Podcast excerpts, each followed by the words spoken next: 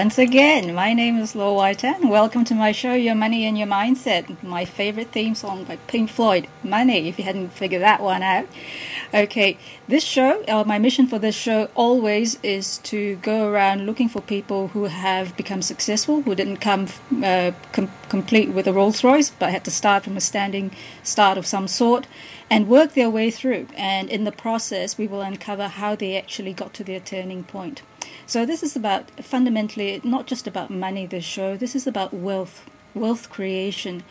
And yes, it's great when you've got money in the bank. Life's a lot sweeter, but it's also about having enriching personal relationships and having the wealth, uh, sorry, having the, the health to go with it, and spiritually being fulfilled. So it's all of that bundled into one, which I've decided to call your money and your mindset because it is your mind that determines how far you get and uh, what comes of your life. And the good news is that it doesn't have to be always the same way if it's not been what you wanted. But in fact, by changing your thinking, you can change your circumstances. And so our guest today has done just that. And it's an incredible story that you will hear about. And her name is Rhiannon Rees. Have a wave. Hi. Hi. And uh, I'll just tell you a little bit about her. She's an author, a business coach, a humanitarian, entrepreneur, and mother. So, this is actually a very brief description of what Rhiannon is, and it doesn't do justice when you have a listen to her story and the remarkable uh, experiences that got her to where she is. Now, the book that we're going to be looking at or talking about today is called How to Climb Mount Everest in Sandals The Courage to Live an Ordinary Life. I'm going to put it up here now, okay, and you can get that book. But uh, before we get into the, the meat of that book, I just want to say welcome, Rhiannon, to the show. How are you? I am fantastic. As you can see, it's a little early here in Australia, so I am right out of the shower. So lucky you. I'm doing well, thank you. Oh, so good of you to shower for our show. Thank you very much. I thought it was important. It is indeed. This is smell-o-vision. Uh, now, smell-o-vision. I love it. So, just tell us a bit about the uh, the person, Rhiannon Rees. Uh, um, Rhiannon Rees is an incredibly loving and giving soul, and I've become that because of the carver's knife, like the strokes of the carver's knife that I've undergone. With I have been blessed by multiple tragedies, and when I say that to people, they kind of go, "What do you mean?" Mm. Every tragedy has shaped my soul and allowed me to get closer to me, and so I've shed so much skin that I move now from a place of true liberation and a feeling that I can do anything, hence the title of the book. My role now is to inspire everyone else that they can do anything too. And the truth is, none of it's hard, but it is all belief and mindset and the capacity that, yes, it's possible for me. That's what I like to hear. That's why you're on the show, basically. Yeah yeah, I just I feel so blessed each and every day, and I'm really glad I reviewed all your questions for the show. And I think you know probably the most important question of all the questions that you've asked me is the one about the rituals. And I would, I mean, I'm not sure how you want to structure the show, but that is the one that I would want to spend the most time on. Okay, but before that, we'll just have to take our, our, yeah, our, our listeners yes. and our viewers through through the whole process. And um, you, are right in that sense. You're you're talking about the rituals bit, but also it's the perception of who we are that determine our our future because it determines our um, I guess our, our habits and it determines how we relate to the world or how we interpret the events that uh, impact upon us. So just to start start with that, because you're a business coach and you help people become or business owners become prosperous. Now that requires yes. some degree of becoming comfortable handling large sums of money, right? So, Very true. Yeah, and, and, so in your book, you talked about a stage where you're still in the early days before the penny dropped for you. No pun intended there, but you you actually dollar drop now it's a dollar dropping. It's, it's a dollar dropping. Yeah. So you actually had had uh, a, a, rather promising relationship with a young fellow, and um, everything was going very well until, as you say in your story, he, he showed you this antique table he bought for hundred thousand dollars. You know, and most people would just like balk at the idea of paying hundred dollars for a table, but this guy um, you know, flashed out the cash. And at that point in time, you thought about something, didn't you? And that changed the whole course of the relationship. Very interesting. That was my, you know, we all, if you don't sort out the mental stuff, you end up sabotaging your life over and over again. Yeah. So for me, I have these subconscious beliefs, as does everyone else. Um, and in that moment where he showed me that side table that he purchased for $100,000, I can still remember the feeling that went with it was a contraction. It was like a, oh, God. And my next thought was, how many lives could he have saved if he sent this money to Africa? Who am I to judge whether or not he was sending that money to Africa anyway? Like, I had no idea. But I made a judgment on that money in a variety of ways because I had experienced money through my life in different ways. All of them were negative. Like the very first one, the child sexual abuse I went through. When I was in the moment with that horrible man, he asked me if he paid me money, and I was only 10 or 11 years old, if he could do more to me. He also offered me a gold chain. So, right there and then, money is disgusting. Then the next thing was my father was a very successful and wealthy doctor, but guess what? Instead of spending time with me, he gave me money. I wanted time with my dad, so all of my things around money were run away, negative, dirty, disgusting. So when this man that I was completely in love with, we were soulmates, I had the most amazing relationship with him, showed me that table, that was it, the relationship was over. That was it, gone, done. It took me so many years to understand all of the crap and negativity I had around money and many years of counseling and therapy to understand that money is only energy. It depends what happens to money by the choices that we make depending on the hand that is holding it. Like if I have a hand and I have a good heart and the intention to make a difference in the world, then the money that comes to my hand is going to put in water pumps in Nepal or help single mothers. And that's actually what I do today. But I have no problems with unlimited wealth today because I've changed that concept of money. But boy, did it take a long time because you are actually looking at the world's slowest learner. But you know what? I did. I did learn. I did learn. That that that so is very very powerful. That that's incredible because I, I, I see a lot of passion coming through. It's it's almost like um, okay, it's a cliche, but it's wisdom born of pain, isn't it? Yeah, and I mean, absolutely. I think all the pain I have gone through has shed shed so much skin that I'm very, very comfortable in where I'm at, and I'm incredibly passionate. Like, the losing my brother to suicide was such a gift it allowed me to appreciate this life right here in this moment. Like if my life ends in the next five minutes, my goodness, I'm going to say I had the most amazing time on this radio show and I will miss hugging my boy, but I won't have regrets because I live fully passionately in each and every moment because I understand this life, I need to treasure it. I need to treasure it. Yeah, that, and that's a point that's missed because a lot of us tend to live in the future. It's like, uh, okay, just be honest. While you were in the shower this morning, were you thinking about the shower, or were you thinking about I have a I have an interview to do in fifteen minutes? Okay, I was actually thinking about the shower. I was thinking, wow, this stuff feels good in my hair, and it's so nice. But you know what? That's come from years and years. Like I, I did read over the questions, of course, for the interview, but I wasn't thinking. Okay, that I try, I am quite present in my life these days. That's a I'm good word. Present. Can you can you say that word again? Because like uh, some people might have missed it. You use the word present. What do you mean by I'm that? Very. It means I'm fully immersed in this moment right here and right now. I'm not worried. I'm not even thinking about whether or not I've done the grocery shopping or what my son's doing at school or I'm fully present because for you to be successful in your life, you need to be 100% focused in the moment all of my opportunities are here right now in this moment. They're not in the next hour or the hour after that. And imagine that you dissect all of your energy because your thoughts wander away and they fragment into all of these different areas. I can't fully allow the opportunities to unfold here and now if I'm not 100% present. Yes, and that is something again that most people in Western cultures, especially, uh, don't quite appreciate simply because it's not something that's taught to us in school. It's not something people talk about. because it's seen as yeah people who wear you know sandals and eat lots of bean sprouts do this sort of stuff, right? Normal That, people that would don't. be true too.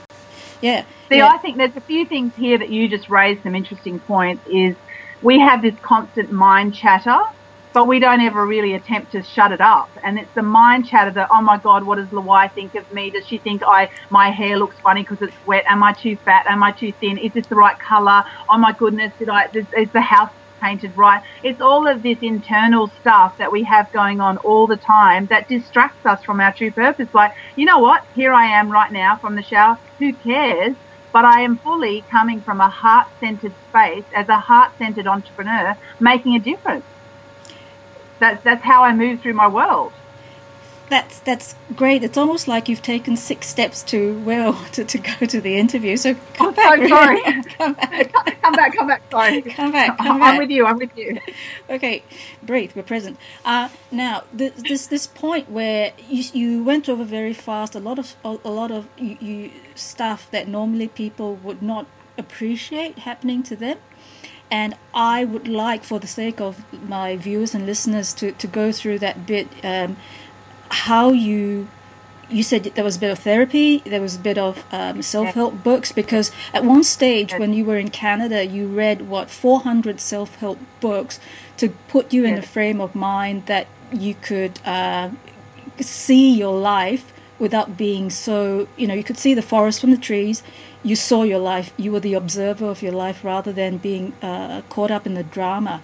And more the point, after that, did it the book say step one you know stop feeling sorry for yourself step two or something like that to, to go along the lines because people do need help and sometimes they are embarrassed or maybe they don't think they have the means to go see a, uh, a psychotherapist or, or a, a counselor or a clinical psychologist how did you get out of that That I mean, obviously, that is the key question for everything. I, I mean, I've had a lot of tragedies, but there's been a few in particular that have really, really shaped my life. The first one, of course, was my brother's suicide. Like he was two years older. It was totally unexpected. I was 27 when it happened, and it was mm. almost as if, in that moment, my life stopped. Like everything that I'd known beforehand just sort of evaporated, and then it's like, oh my goodness, I'm in a really bad place. Like I thought about his death every single day for five years, so I knew I needed help. But what mm. sort of help did I need? There's so much help out there. What sort of help did I need? So, first of all, I thought I was very lucky to come across homeopathy, which helped me deal with all the pain and sadness around his death. And at the same time, I was just absolutely drawn to the self help section in the bookstore. Like I could go to any bookstore and I would have read half of the bookstore. And I just kept going and just, I, I was compulsive. I would read continuously. As soon as I finished one book, I'd, you know, pick up another book. And really what came out of that for me was that I had created this drama, this nightmare, all the experiences in my life perfectly for the belief systems that I held. So once I once I got through the pain, dealing with it through homeopathy, which is a beautiful, beautiful therapy, which involves taking very small doses of natural substances that mimic the the situation that you are in currently, or the situation behaviours that you have. Then I started to think that I need help with the therapy side of it, with actually understanding, you know, what had happened with him and the culmination, which actually came out of my husband being transgender, was a therapy called Adlerian therapy. And by far, this has been the most powerful key to me unlocking all of my powerful self in the world. And the reason I say that is we all have subconscious beliefs that we are unaware of that actually drive the ship. Now, Adlerian therapy, Adler was around the same time as Jung and Freud.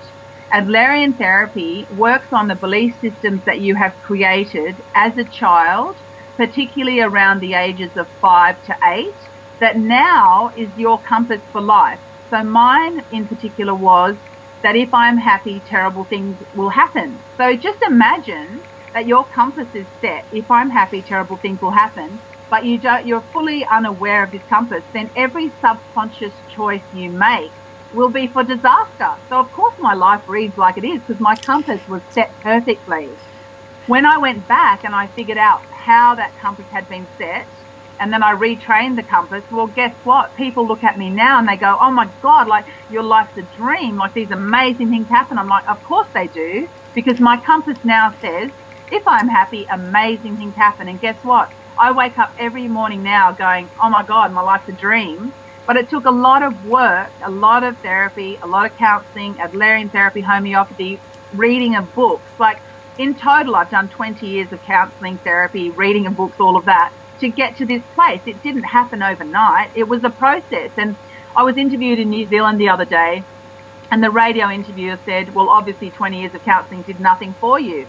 And I said, no, each step of the therapy was a really important step for me getting to where I'm at now. Like you can't, I can't get across the stream by taking some, um, you know, phantasmagorical leap. I have to take a small step, find the next rock, take a small step, maybe get my toe wet, take another step, and eventually I get to the other side.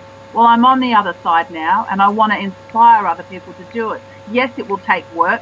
Yes, you will need to find out what your compass says and yes, you'll need to read and learn and grow and get out of your victim poverty scarcity mentality or whatever mentality you have around money. Because if you don't have wealth and abundance in your life now, it's because you have some sort of belief around it that's negative. And most people are fully unaware of this entire conversation we've just had. It doesn't even occur to them. Yeah, yeah. So okay, you you've thrown down the, the gauntlet and the challenge, and uh, I see you all revved up. So we've got to quickly go to a commercial break because I want to come back and take oh, up. commercials! Okay, yeah, commercial. Yeah, yes. Don't pick your nose. Uh, we're going to have a quick commercial break, and then when we come back, I want to talk to you about that little compass and how to reset the compass, which to me fundamentally Big means compass. that you had in a sense, a five year old running your programs, you know, you can be 35 years old or 40, but there is actually a five year old kid pushing the buttons in there. So we'll just come back with that idea in a, in a few moments. So, okay, folks, hang on tight. This is, this is a good ride, okay? Stay.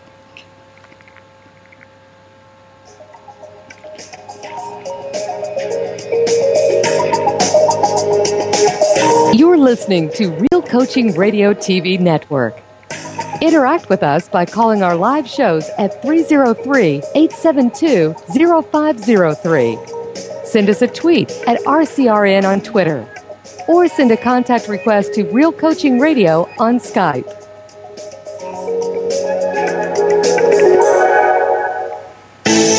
Would you like to put your front end marketing system on autopilot? We'll provide you with pre built squeeze pages, sales pages, e commerce integration, and membership portals to capture more leads, deliver more content, convert more sales, and keep clients for the long term. For more information, go to www.realcoachingradio.net or call 303 997 2664. Would you like to host your own internet TV show? Express that one thing that you're passionate about to millions of people? Speak your mind. Create deeper and longer lasting relationships with your viewers. Create value, deliver results, and effectively build your personal brand. For more information, go to www.realcoachingradio.net or call 303 997 2664. Do you need a marketing and branding engine to drive leads into your website and product funnels? We will distribute your video, audio, blog content, and build backlinks, including social proof, and much more, to all corners of the internet, designed to attract prospects and the search engines. Visit www.realcoachingradio.net or call 303 997 2664 for more information. You're listening to Real Coaching Radio TV, building a positive network. Okay, welcome back. My name is Lo Wai Tan. You're watching or listening to the show Your Money and Your Mindset. And my guest today is Rhiannon Rees, and she's written this book, How to Climb Mount Everest in Sandals The Courage to Live an Ordinary Life. Not extraordinary, but ordinary. We'll ask about that title in a minute. There's the book. But before we went to the break, Rhiannon basically uh, laid it on the table and said, Look, folks, we're responsible for ourselves. And before, yes, indeed. But before we go, I have to mind my manners and say hello, welcome to our syndication channels. And it's Stick and Blog TV, Real Coaching Radio Network, Kite TV, Receiver Internet Radio, Radio Root New Media. Uh, yes, we're all waving. Now, coming back to you, Rhiannon, you said your reality then, when you were going through a, a pretty tough time, you created, and that's taking responsibility. That's one aspect. The other aspect is saying that we have, at an early age, between five and eight, made decisions based on what we knew then, and we've been running with those programs since. So effectively, it could be a five year old in a 35 year old's body doing things which are not helpful for them, and then they stand there and scratch their heads and wonder why there's always this crap falling on them from a great height. So, can you just take us through that aspect where they can break out of that cycle? So, I my, my most powerful therapy was Adlerian therapy. Yeah. And I highly, highly recommend that because I'm sure there's many different types of therapies that you could use, but you need to go back to the experiences that you've had that have created this compass. Like for me, when my mother left, I used to sneak out to see her for about six months. And my parents found out that instead of going to violin lessons, I was sneaking out to see her because I didn't see her for 10 years. I didn't know if she was dead or alive. This was the last little piece that I saw her. And they said to me, if you do that again, you are going into foster care. I'd already been in foster care, but in that moment, I created that belief that if I do something that's right for me, that makes me happy, terrible things will happen. Like I'll get excommunicated from my clan, from my family. I'll be sent away. So I could never risk not belonging to my clan.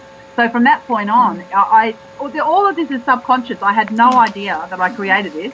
But from that point on, I created the belief system. If I'm happy, terrible, terrible things will happen. So you know what? I dated lame dogs. I always, I always, you know, struggled with money um, always worked very hard. Just things never worked out for me because it had to match the compass that I'd created.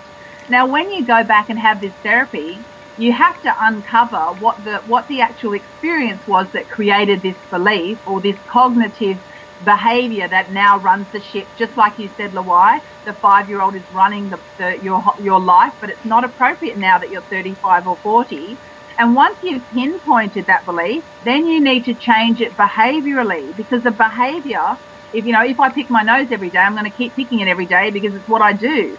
But I need to change the behavior and to change the behavior, you need that recognition in your face all the time. Like, watch out just in case this happens. So I had sticky notes, like hundreds of sticky notes up all over my house, over my TV, over my my refrigerator, my phone, my bathroom. So anywhere that I was going to spend a long period of time were these sticky notes because I had to change the behavior to match the cognitive change.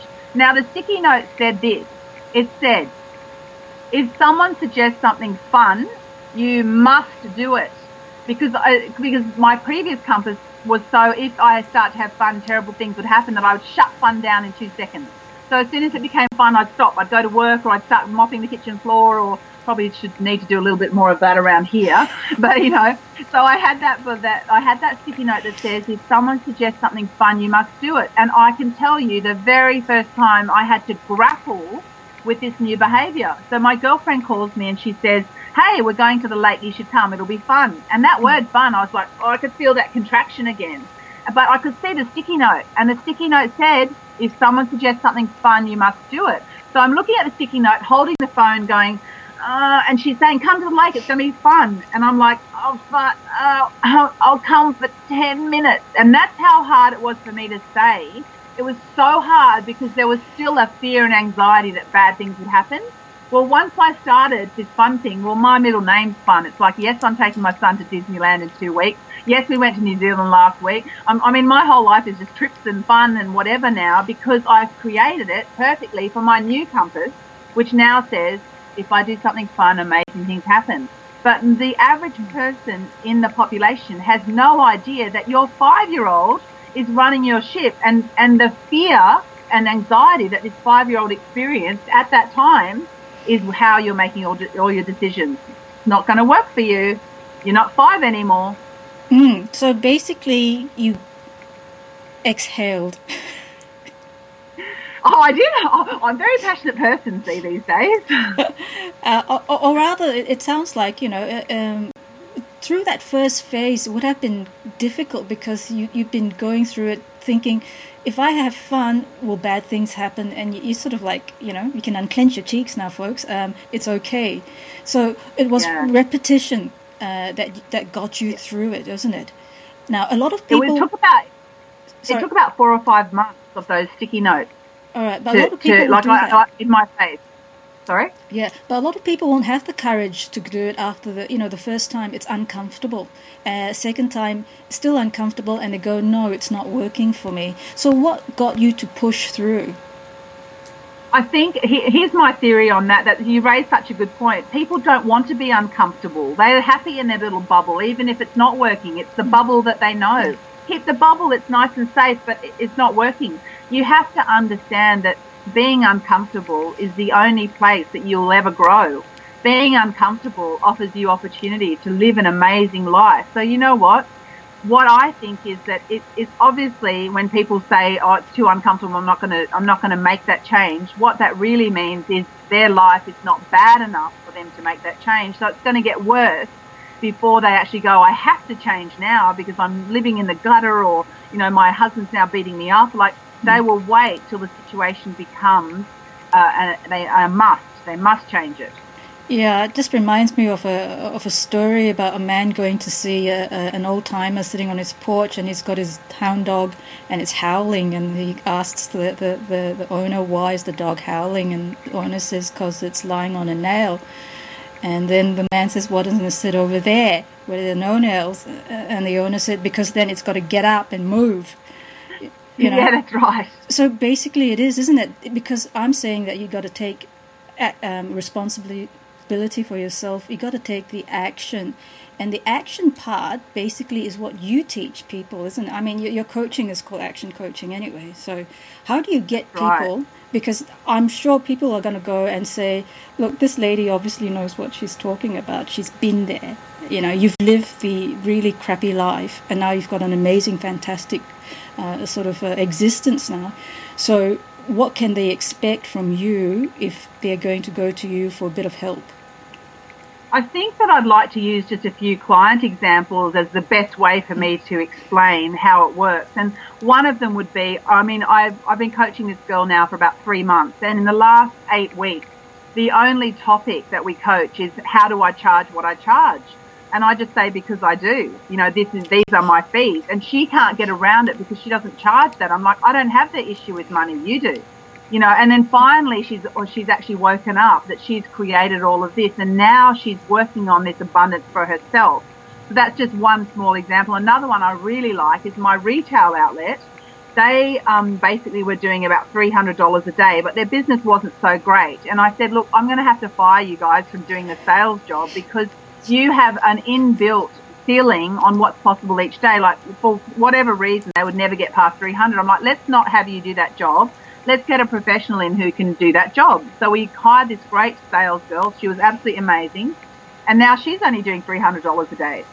And I'm like, how is she only doing $300 a day? So we had this whole conversation around it. And what it turns out is the owners of the store go into panic. If, if someone comes in and spends more than $300 they go into panic because they assume that that person then doesn't have enough money to make it through the rest of their day or their week or their whatever. And i'm like who are you to judge how much money they have in the bank account? So then i decided we're going to bonus our sales girl to make her work more towards the targets, right? So here we have this big argument about the bonus. They're like, well, let's make it like $600. I'm like, what? Keep, keep the sales girl in the waiters pool with the floaties on, or you call them water wings, so that, so that she can never actually make the Olympic pool. And we never know if we have an Olympic athlete or not.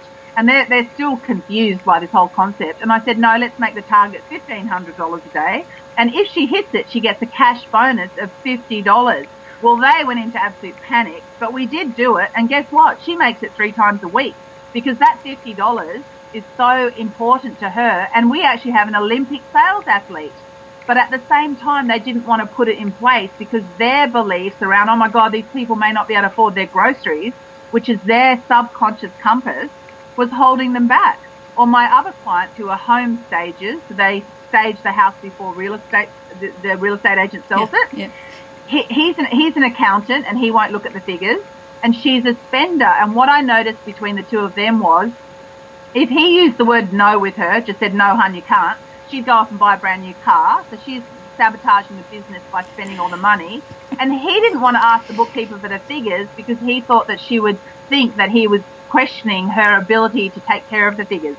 And I said, if you don't look at the figures every day, you have no idea how you are tracking. So I just said, if I'm coaching you, you're looking at the figures every day for 10 minutes and please, please, just don't use the word no with your wife. Just say, hun, can we talk about it instead of no?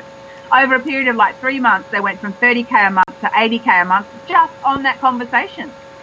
Because all of a sudden they started to see where they could spend less or they could make more money. They started putting money away. She started spending less. Like none of it's rocket science, but where I excel is I'm a human behavior expert. So I put that into the business coaching and the whole thing takes off. So Very interesting. Yeah. Very, very interesting. So ba- basically, you had to you had to get the husband and the wife, I suppose, separately at one stage and ask them what is really of value in their lives first before they can relate to. I need to look at my uh, behavior and actions, and then modify them if I have to to make this business work. I'm probably not that nice, Lawai. I, I actually said to them, I actually said to them, excuse me, guys, I have to say something about your behaviour in front of them. And they're like, what? I'm like, I can see that if we continue down this path, you're going to drive this ship into the ground and we'll go bankrupt because you're a spender and you won't look at the figures. Like that's how straight I was with them. I don't believe in sugarcoating anything. So I was, and they, were in shock. But once they, then I explained more to them how it, I saw it happening. Then they took it on board. They went, okay. And then they were so surprised that it was actually true. They didn't know it was a subconscious belief, but they had no idea. But I could see it. I spent five or six hours with them, and I could see it unfolding. Wow. No, I'm pretty direct. I'm pretty. I'm pretty direct because I think sometimes if you're not, you lose the actual pearls in the message. And I'd rather you know that you know I have uh, five fingers on his hand. It's hundred percent. Than me go, well, I've got kind of cold feeling down here. You know, you'd be lost. You'd be lost. Ah, this is great. This is great. Look, I've just got a note that says we have to go for a commercial break. And by the way, this show, Another one. yeah, this show is being featured on Blog TV, where uh, um, lots of people, gazillions people are watching. So when we come back, we have to say hello to these Blog TV people. So be a quick commercial break. Hang on tight, No folks. worries. No worries.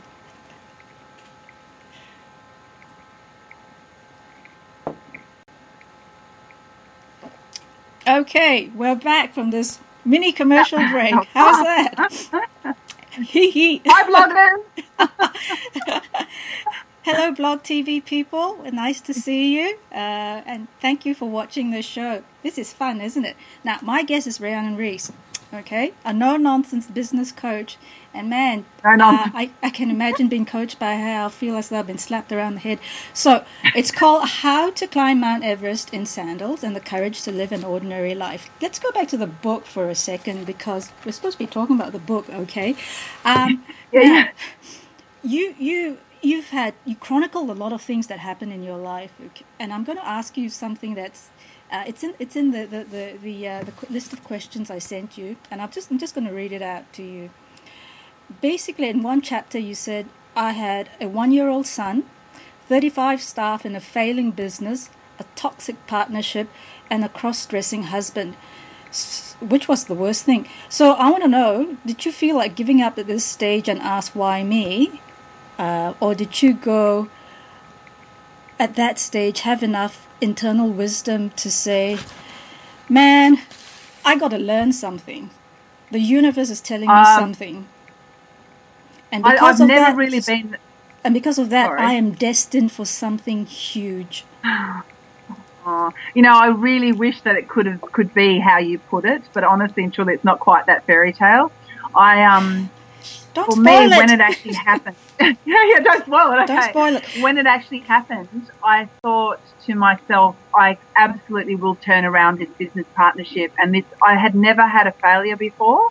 So to have such a huge failure in business with a company for 12 years, that we only made $500 a month every month for 12 years, and I had 35 um, employees, I had never thought that I would not turn it around. I always thought I'd make it succeed. And then my, my business partnership, we were, it was so toxic. Even though we tried to get a coach, they said to us, you are uncoachable.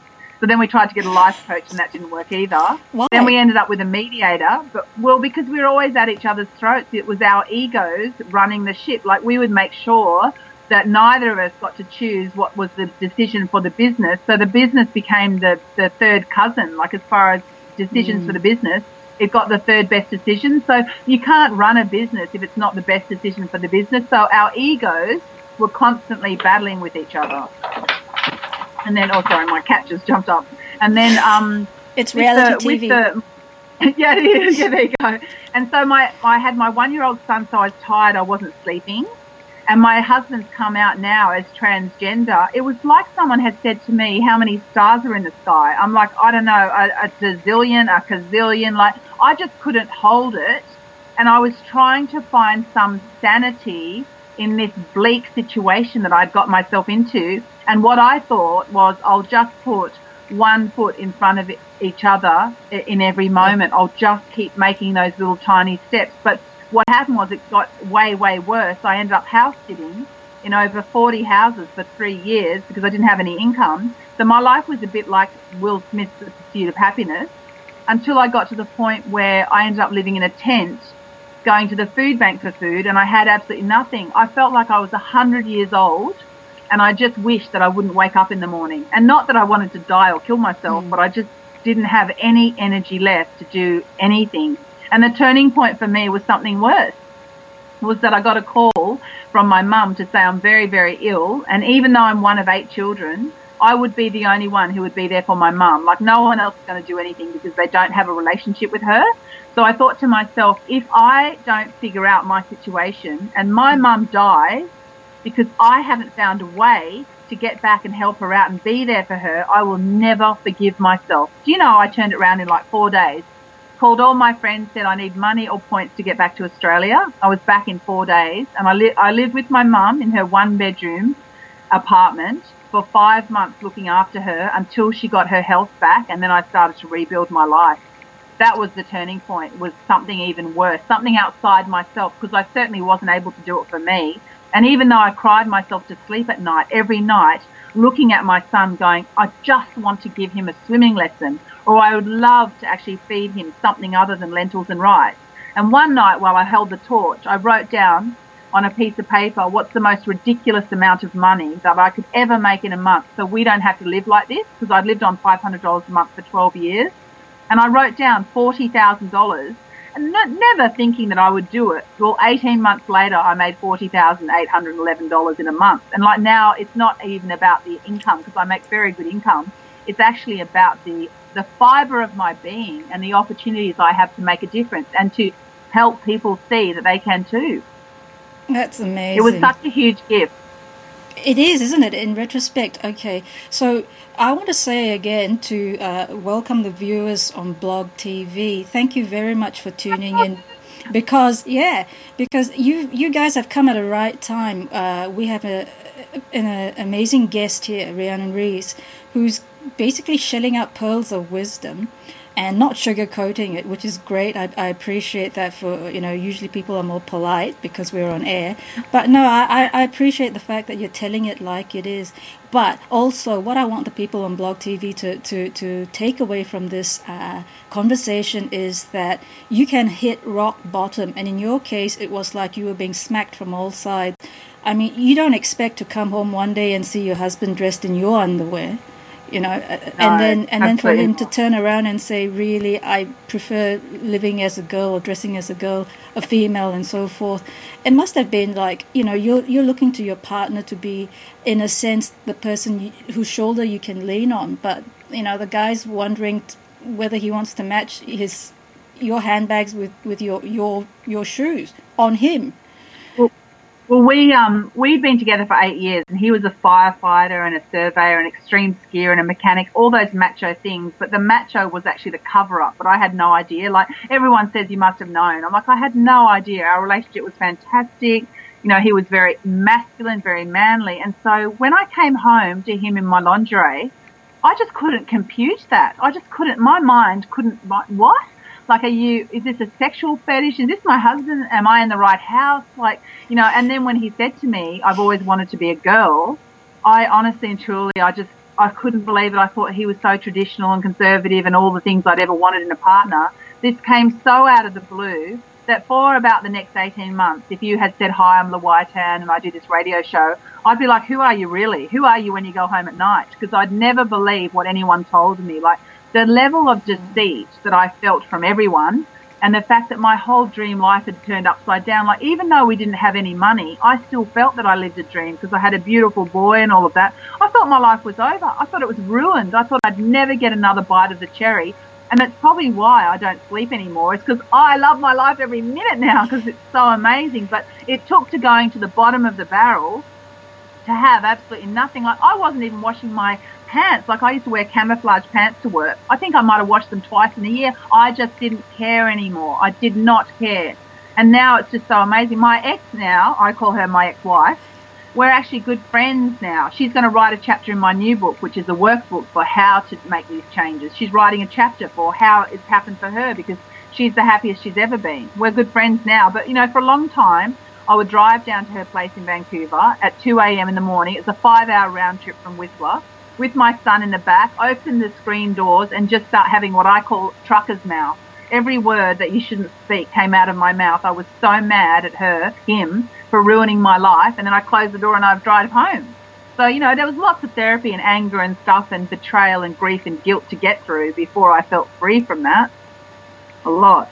Yeah, because, you know, um, this is the hard part for a lot of people because there's the belief that and I, I believe it to be so, that we attract people into our lives because of who we are at that point in time, simply because they have something to teach us or we have something to teach them. We, we learn from each other. Now, that is a very ah. bitter pill for lots of people to swallow, as in, you know, I, I didn't ask for an abusive husband or I didn't ask for, you know, that, that sort of a, a, the first thing that pops up in people's head will be the indignation that, you know, how dare you say that I'm inviting this sort of crap into my life. And in but fact, the truth is, yeah, Lawai, are, we are. Yes. Hundred percent.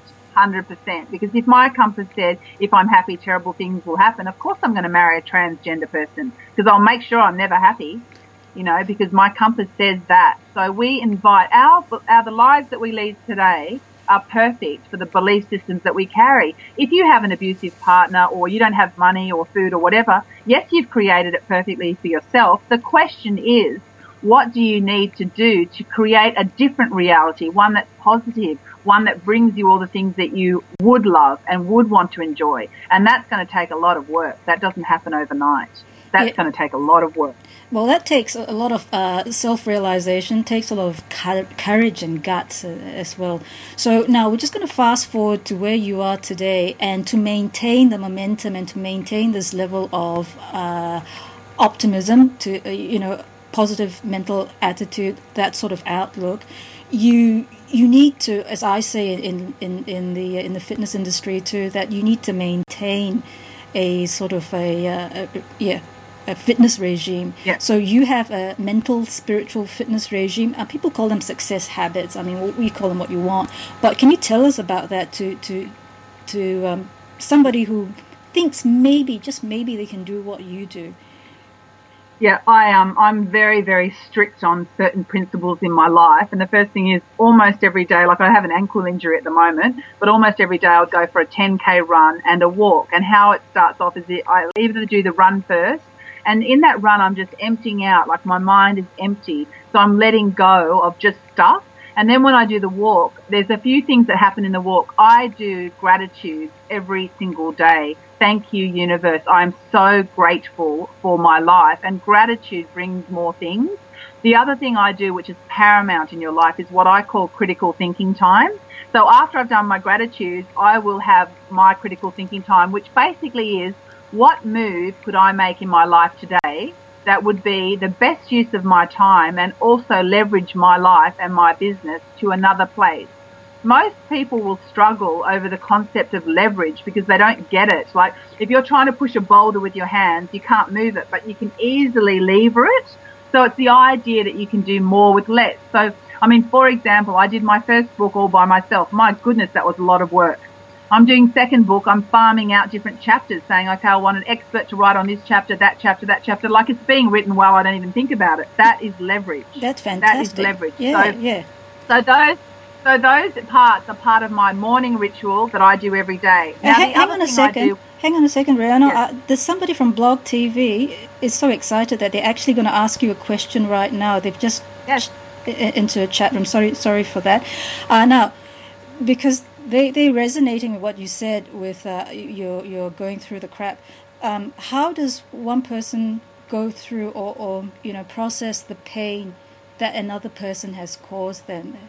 It sounds like they're hurting, so they, they would like you to um, you know offer Be very, su- suggestions. Absolutely.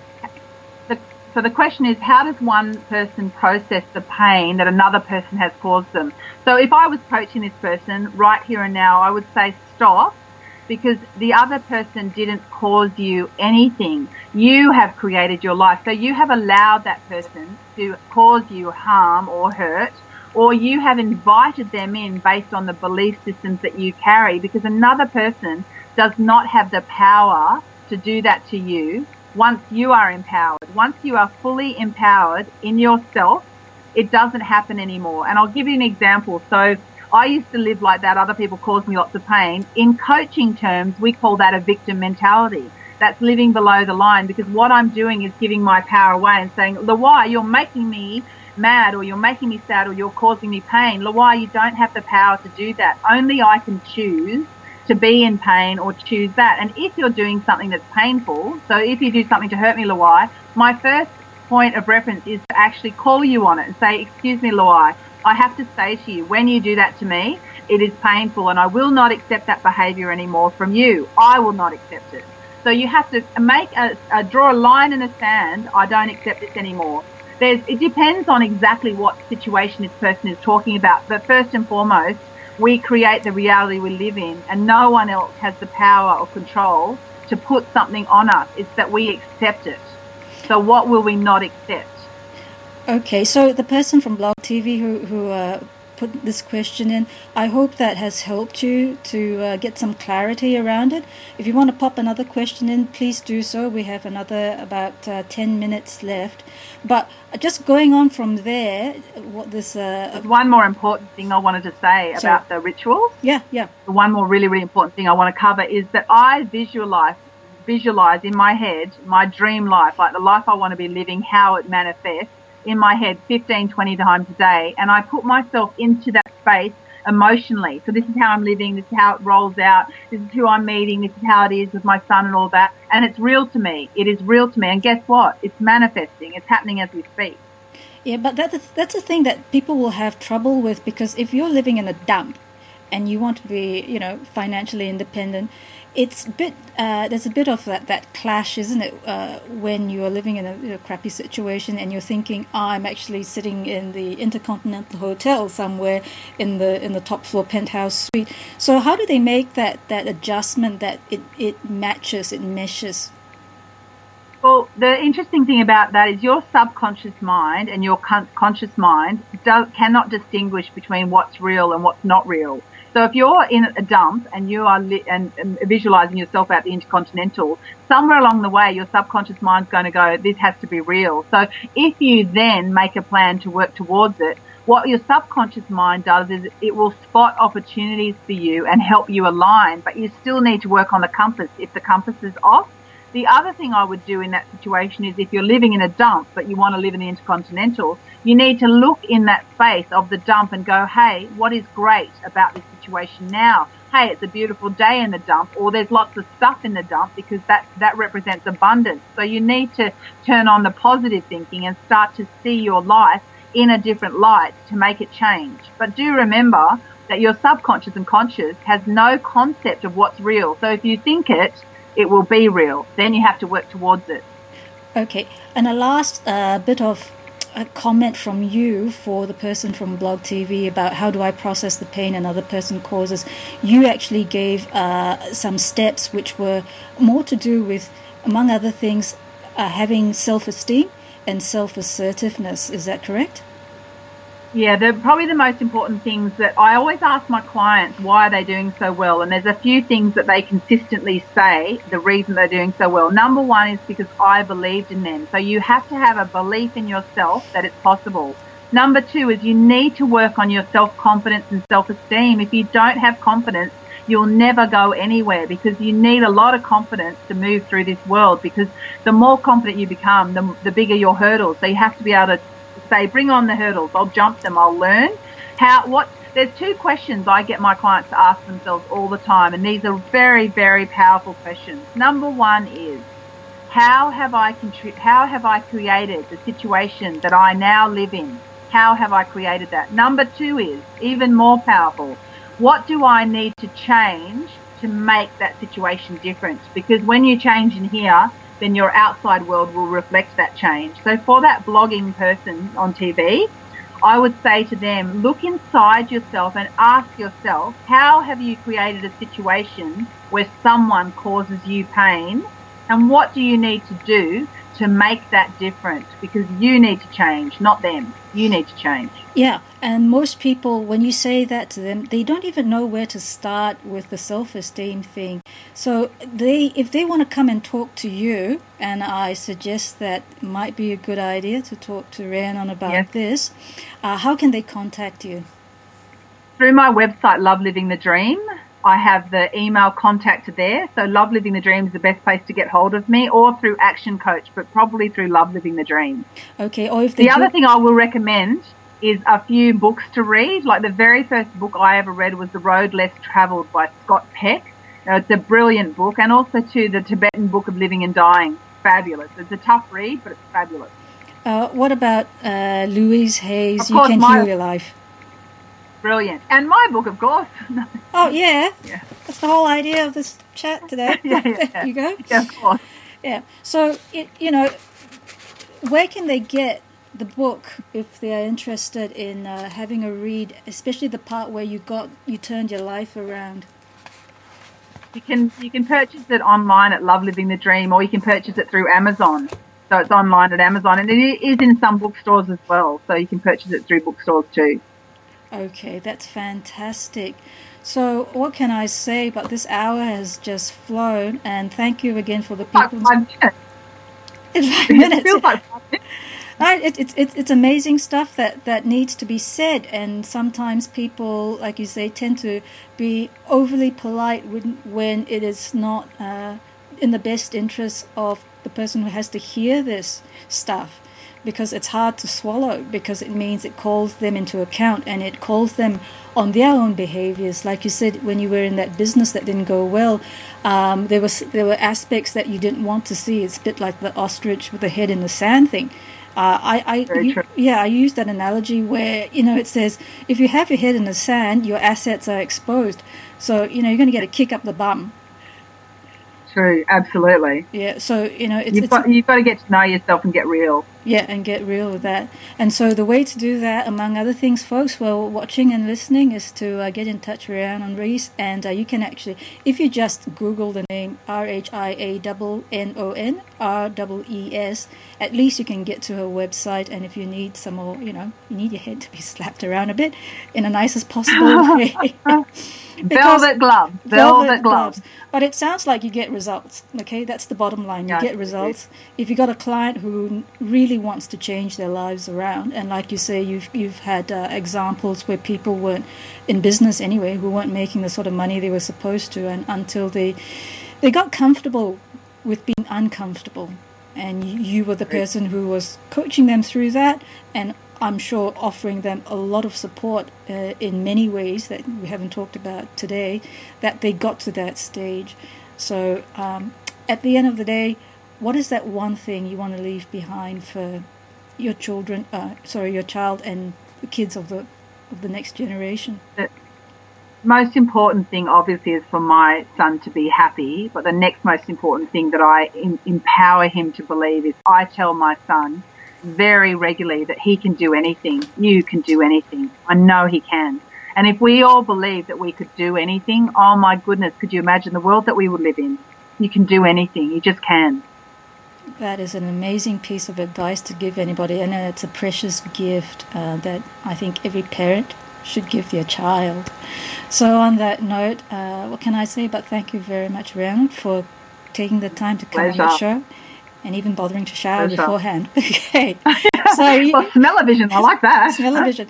So, folks, you've been watching the show Your Money and Your Mindset, and Rhiannon's just basically proved to you that what goes on between your ears ultimately depends where you get in life. So, Rhiannon, thank you and God What? bless. One pass, one passing thought: your self-worth will equate to your net worth. So get your self-worth up.